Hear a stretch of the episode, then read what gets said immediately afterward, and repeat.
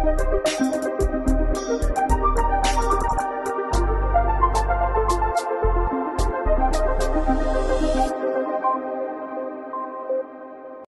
there, I am Dylan Ritchie. I am part of the LTSB alumni group. Today I have on board Mike Stevenson, who is here to talk about leadership, perseverance, resilience, diversity, purpose, legacy, legacy, sorry, and much more. Mike, please take us through your exciting journey. Well, uh, I suppose I should start with, with now because what, what I do now is, is I write and I, and I speak. And my purpose really is to give you know, people a sense that what they have is usually far greater than what they know they have. So there's always this deficit to fill. And particularly people who have had a difficult start in life who probably need to hear someone saying, listen, I've been there. And what you're going through is just a, a precursor to, to being even better uh, than other people because you've been through a bit of difficulty and use that to your advantage. So that's what I do now. Um, and I it started for me because I I spent three years in Pakistan as a child. My parents got a, a job over there. And so I was very early on introduced to diversity. You know, this idea that we don't all look the same. My mother was also Lebanese. So, you know, that was a, a, a, a very real awakening at a very young age. We came back here, um, spent time in Edinburgh. I went to Kirkcaldy, and my mother, being Lebanese, yeah, I know Kirkcaldy, yeah, yeah. great. Smell of linoleum, uh, that linseed oil, I loved it. Um, but my schooling was a complete disaster, and I can't pinpoint why. I might have had ADHD, I don't know. But I could not sit in a classroom listening to someone talking to me for hours on end. Yeah. And the teachers all seemed to hate me, both in primary school and then in secondary school. Yeah, I can just uh, remember for myself when I had autistic spectrum disorder, I just found yeah. it a bit hard to cope in the classes day to day, just find yeah. things a challenge. But finally, I got through there. I never had the best qualifications when I left school. And today I'm fortunate enough to be on the leadership Through sport and business program, working as a data analyst apprentice at NatWest Group. What also uh, really inspires me from you is that my grandmother worked in Saudi Arabia for about 20 years between there and Bahrain. So I had a lot of regular visits out to see her, and everything was amazing. People loved every loved every minute of it. Oh wow! Well, I mean, there you're just um, resonating with the points I've made, which is great. Yeah. Um, because you know, I, I, got chucked out of school at 15. I was expelled for not for being anything other than academically very poor. So I I got a job in Kirkcaldy High School Street in a tailor shop. That's when Kirkcaldy High Street was full of shops. It was yeah, a vibrant. Yeah, and I I got the sack from my first job, but not for anything I'd done because I I wouldn't let the manager um, invite the girls that used to come and see me at the front door to the upstairs for his very um, you know um, illicit purposes. So I got the sack, and then I my parents were, were going through a horrible breakup, and the the whole you know family was just dysfunctioning at an awful rate. And also, I was being chased by guys that wanted to beat me up all the time. So I escaped down to London and managed to get a job there. And I'd been with the, this company for a few weeks when they sacked me because no one, no one could understand my Fife accent at the time. So there I was without a job. And when I went back to my B&B, um, I said, look, I've lost my job. What do I do? She says, well, you get out because you've now got no money to pay for your rent. So I ended up sleeping out. I slept out in London for a year. And, you know, that, that was a, it was some experience, um, not least of all because it was uncomfortable, but it was also the best education I could have had. So, so when I meet people who are homeless now, I don't ask them questions like, you know, uh, what's life like? I say, what are your dreams? Because you, even if you're homeless, you shouldn't be defined by that. That is a phase in your life. I, I got out of it because it always requires, you know, someone and a bit of fortune. And it was a guy who used to come and talk to me in Piccadilly Circus. and he asked me, you know, what what I was what I was good at, and I said, well, I play the guitar. And the next day he brought me a guitar, and I used to to play it sitting in the streets, and people used to throw me money. And then someone said, why don't you go to Dublin? Because you know there's far less buskers over there. Why don't you go over there? And I did, and I did really well busking over there. I got to become friends with Thin Lizzy, who were just starting out at the time, and uh, you know I had a great time. And suddenly, you know, this realization that actually, you know, far from being this utter failure, I was someone that had something to offer. I could entertain, you know, people. I used to get large audiences. And then I went back to London with a determination, you know, to do better than I had the first time. And I just said job after job after job. I don't know. I had 29 jobs before I was 26. So I don't know if that's even possible now. I doubt it. Yeah. But you know, it was building sites, it was packing suits, it was bottling wine, it was working in a hospital, um, just a whole range of things that, you know, taught me lots of skills. Lots of skills. I learned, you know, how to, you know, uh, build things with wood. I learned how to plaster walls. I learned how to lay bricks. Um, I learned how to pack things. I mean, just an extraordinary thing. But you know, how many men know how to pack a parcel and wrap it up nicely? Um, and then I got into education, uh, and you know, I passed those pesky Highers, which I'd never even reached at school, and went on from there. And I got a job as a community worker, um, did some amazing things in Leith, not least of all, Leith's in Edinburgh, by the way, not least of all, helping to set up a housing association because I'd been homeless.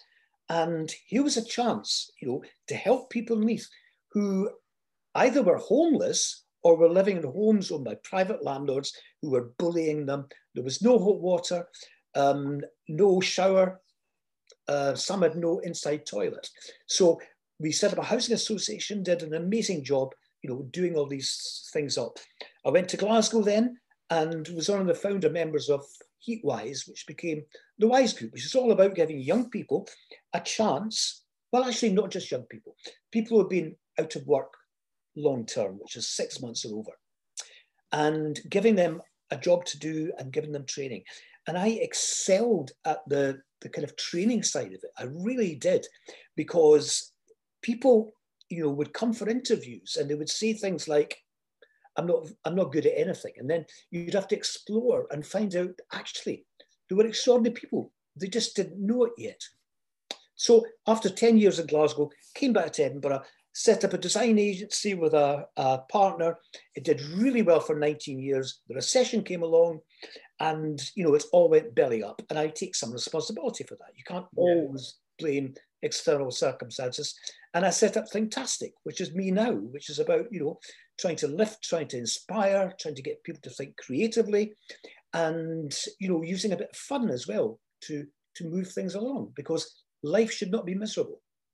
Yeah, like what is fantastic about what you're doing is you're trying to get young people into jobs that because especially with the COVID nineteen pandemic, there are just absolutely so many people seeking employment. And what also is inspiring is people who are homelessness as well. They all they have loads of skills, loads of talents, loads yeah. of diversity in there as well that could all be very useful to today's workforce which Absolutely. is one of the main reasons why I'm at NatWest Group. I think it's a very inspiring method. There's loads of people that have been in a similar boat as myself, growing up with autism and just finding skill challenging on a day-to-day basis. Yeah, yeah, yeah. And I've got an, another question for you. So, sure. pinpointing your journey through homelessness, what would your advice be to people going through homelessness at the moment? Well, the, the, the first thing is you are homeless you're not a homeless person. Does that make sense? Yeah. In other words, you might be ill, you might have the flu. It shouldn't define you. You are a human being and you have got talents. You've probably got ambitions. You don't bury those ambitions, you keep them because this is a phase in your life. So start thinking about what's to come.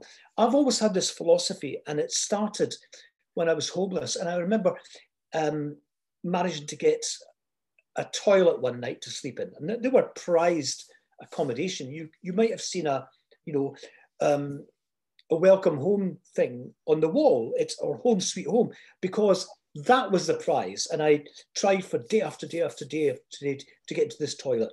And one day a cubicle came up and I slept there. And I remember thinking, you know, I'm either going to go up there or down.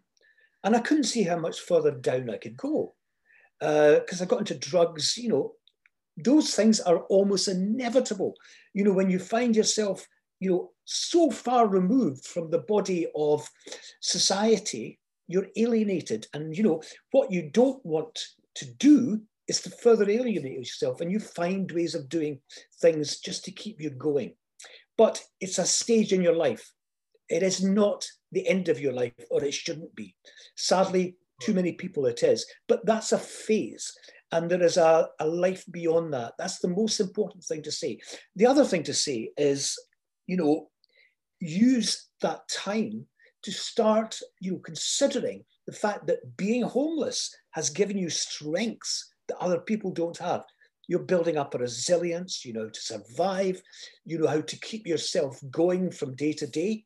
Um, and you've also probably built relationships with people. So think about those things that are enriching you rather than the things you don't have. And, you know, there is help available now. I don't think it's enough. I think too much, it's all about believing that people think who are helping you that all you need is accommodation. Yeah. Actually, it's not. What you need is, first of all, to feel yes. valued, to feel significant, to feel that you've got a backstory, a name, even. Yeah. Can I tell you a very quick story um, yeah. about something that happened when I was homeless? And this kind of absolutely nails it for me. It was Piccadilly Circus. It was really, really cold one December night. And this van drew up, and I was asked to get to the van by this woman who said she was from a charity. And they were there to help me find accommodation. So I was taken to somewhere in Peckham, an overnight hostel. And I was, you know, shown into this room. It was a tiled room. And I remember the first words that were spoken to me were, take your clothes off which I did. And then a hose was pointed at me and unleashed. And you know, I felt that small. And I, you know, it just, it suddenly struck me that, you know, you treat people as a human being. And that's when I learned, you know, I didn't want accommodation. I wanted other things first. I wanted to be loved, to, to feel that I had a backstory, that I might have had ambitions. And we don't do that. So there's a lot services have to learn about homelessness and about the people. You know, one of the things that's happened with outreach workers is they find accommodation. And sometimes the person who they describe as homeless, but they just don't have a roof over their head at the moment, they go back into the streets and they cannot understand why. I'll tell them why. You've removed them from the people they know. You haven't dealt with the underlying issue, which is I don't fit in. I've got, you know, I've had a familial breakdown. I've lost my money, or all those things that cause people to be homeless. If you don't look at them and treat them as human beings, you know, it's not just accommodation. It's it's why have they got there? And we need to do so much more at lifting people from where they are, giving them back their strengths, you know, um, allowing them to develop their talents, allowing them to understand that they are far more than people give them credit for, and most importantly, than they give themselves credit for. Because too often, people believe that they don't have a worth and they don't have talents and they don't have something to live for and they don't have strengths and the experience they've had is going to put a no in the tick box for any application form in the future. It shouldn't. Yeah, 100% agree. We do need to address homelessness way more in this country than we currently are. There's far too much potential for workforce as well. Yeah. People with like a great inspiring story are going to get people thinking we should hire them. So the next thing I would like you to ask. So, as we know that you work for Thinktastic, and I've seen your speeches in the past, they're very fantastic, they're great, very mind blowing. So, oh. what has been your favourite piece of inspiration that you have provided to your audience? I think um, it always comes with the response you get. So there's, there's two. Do you mind if I give two? Yeah. Uh, the first one was I was speaking at Edinburgh to people that were, you know, going through a really difficult time, young age, and I I got a yellow sticky that was sent to the front of the audience, and it's from a 15 year old girl who said, This man has just changed my life. And I think the reason was I remember saying, you know, you're probably going through a really difficult time. People have told you all the things that you can't do. No one's told you what you can do. And people tell you these are the best days of your life. Well, let me tell you, they're not. And I think then I started to tell my story. And I realized at that point that I'd really struck home with this girl um, to, to prompt her to write that note. It was extraordinary because unless you, you land in people's life stories, then you're not going to penetrate anyone's you know thinking. But the other one was was just before lockdown, and this is is, is quite a story because when I was you know out of it in London, I I got involved in a kind of minor way in criminality. I, I you know, occasionally stole things, and and uh, I was once taken into West End Central Police Station um, for stealing a crate of fish outside a fish shop because it had just been delivered by a Grimsby lorry. What I was going to do with it, I had no real fixed idea. But um, I was taken in, I was put in the cells overnight. And in the morning, the desk sergeant said to me, okay, he says, uh, Michael, before you go, what are your dreams? And I said something like, um, I want to get a place to stay and get a job. And he says, No, no, no. These are your next steps. I want you to tell me what your dreams are. And I said something about I want to be a successful musician and I want to one day set up my own business. And that was it. So I was speaking at this police conference um, at the English uh, Sports Training Centre at St George's last March the 13th, I think it was. And so there were police chiefs, you know, from all over England and Wales. And there were people who were trying to think creatively about how policing could change and how they could avert crime rather than, you know, simply arrest people. And I told that story. And suddenly it really clicked. It really clicked because I talked about, you know, how those words that you speak those interactions can make a huge difference to someone's life. Yeah. And that, you know, focusing on the, the, the problem rather than what the opportunity is, you can actually, you know, drive someone back into a life of crime or whatever reason that you've got them in front of you. And I, a few people said to me afterwards, I'm going to change the way I talk to people I meet in the cells, people I meet out in the streets. And it's extraordinary. So I realized then I'd struck a nerve. And it was such a simple thing because what we tend to do as humans is make judgments about people. We make very quick judgments. You know, the story of Howard Hughes, he was bedraggled, long hair, you know, wandering along with a rope tied around his coat. And this guy stopped and said, Can I give you a lift anywhere? And he gave him a lift to this hotel because Howard Hughes was a very, very wealthy man who lived in this hotel room for years. He wanted nothing to do with society. Anyway, when he died, Howard Hughes, he'd left this note saying he wanted to trace this driver that had stopped for him and given him a lift.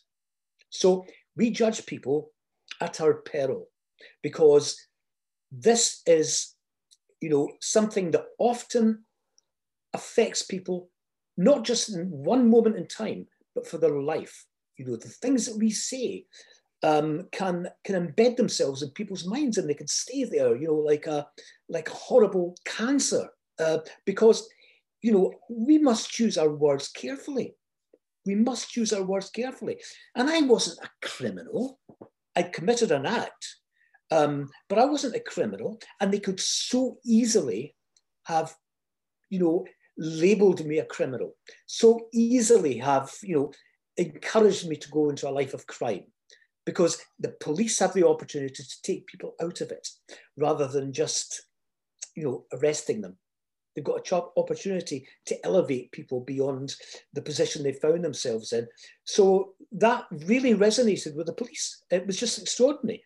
And I got a note, you know, from someone saying, we've instructed the, the all our force to use those words when they're talking to people who are in this position. So there you are words can have huge impacts, and that's just one example. Yeah. Um, so this has been fantastic. I've really enjoyed the call with you so far. So, um, what has been your favourite moment in your fantastic, very exciting career so far? Yeah, I think I, I think I know exactly what it is. Um, when I had the, the, the agency, um, I had this idea for bringing together the worst performing school in Edinburgh, I won't mention its name, and this, you know, top girls' school, a private school. And I brought the two head teachers together and I said, look, I want to do this. And I want to, you know, demonstrate that wherever you come from, there is a relationship to be had with people on the other side of the tracks and they can learn from each other. And also I want to encourage, you know, people who are in the private school to recognize that not everyone's as fortunate as they are. And also those who are in the, the less fortunate position to understand that they are, they've got something huge to offer. So I, I had this event called Two Heads Are Better Than One. And we made it, you know, aerialist dancers. Uh, the, the youngsters from both schools performed. One was a jazz band. We had a fantastic night. And seeing those youngsters together, um, coming up with solutions together was, you know, for me, a really vital moment because I, I, I realized that what we do is we make assumptions about young people and the categories they find themselves in, and they just got on. There was no difference. You could see that the girls from the private school were taller, more confident looking. They had a different kind of gait, a different kind of posture. And the kids from the other school were smaller, um, far less confident, but put them together and they were learning off each other. And they then wrote a letter, uh, both of them, and a columnist in the Evening News gave up his column to allow this expression of ideas from youngsters from both schools. It was extraordinary. That was my proudest and most joyous moment. I remember going home and I couldn't sleep for the excitement of what this could lead to. And one thing it's led to, they still do classes together, still do it to this day. Yeah, so thank you very much for having an interview with us. Just one final question I have. Yeah. So can you please tell us what does leadership mean to you? Uh, I'm so glad you've asked me this because the, the I had so many bad leaders in the workplace. I mean, you you, you know, and, and going back to the 60s and the, the 70s, where, you know, I went into the steelworks once and I asked what we were actually making. And the foreman said, you don't have to know that. You know, that kind of absolute nonsense. So the, the, the thing about leadership for me yeah. is you're not looking for followers. You're looking for other leaders. So you want to, you know, the only thing that you should be concerned about is getting people to be the best version of themselves. Of In other words, you're creating other leaders. And you're also employing people who are better at doing things than you are. Yeah. You know, why employ people? Why lead people if you're the only one that can make the decisions? It's an absolute nonsense. So we need people to be allowed and encouraged to make decisions at every level. Bringing new ideas to the workplace. Yeah. Of course. Yeah. So that's what leadership is. It's not about, you know, uh, leading people um, down a path of your construct. It's about giving them a vision and then allowing them to take responsibility, be creative, and to make their own decisions along the way. That's it. Perfect. Um, I'd like to thank all the viewers for taking the time to listen to this podcast. I've had a great time interviewing Mike Stevenson, and I wish you all the best.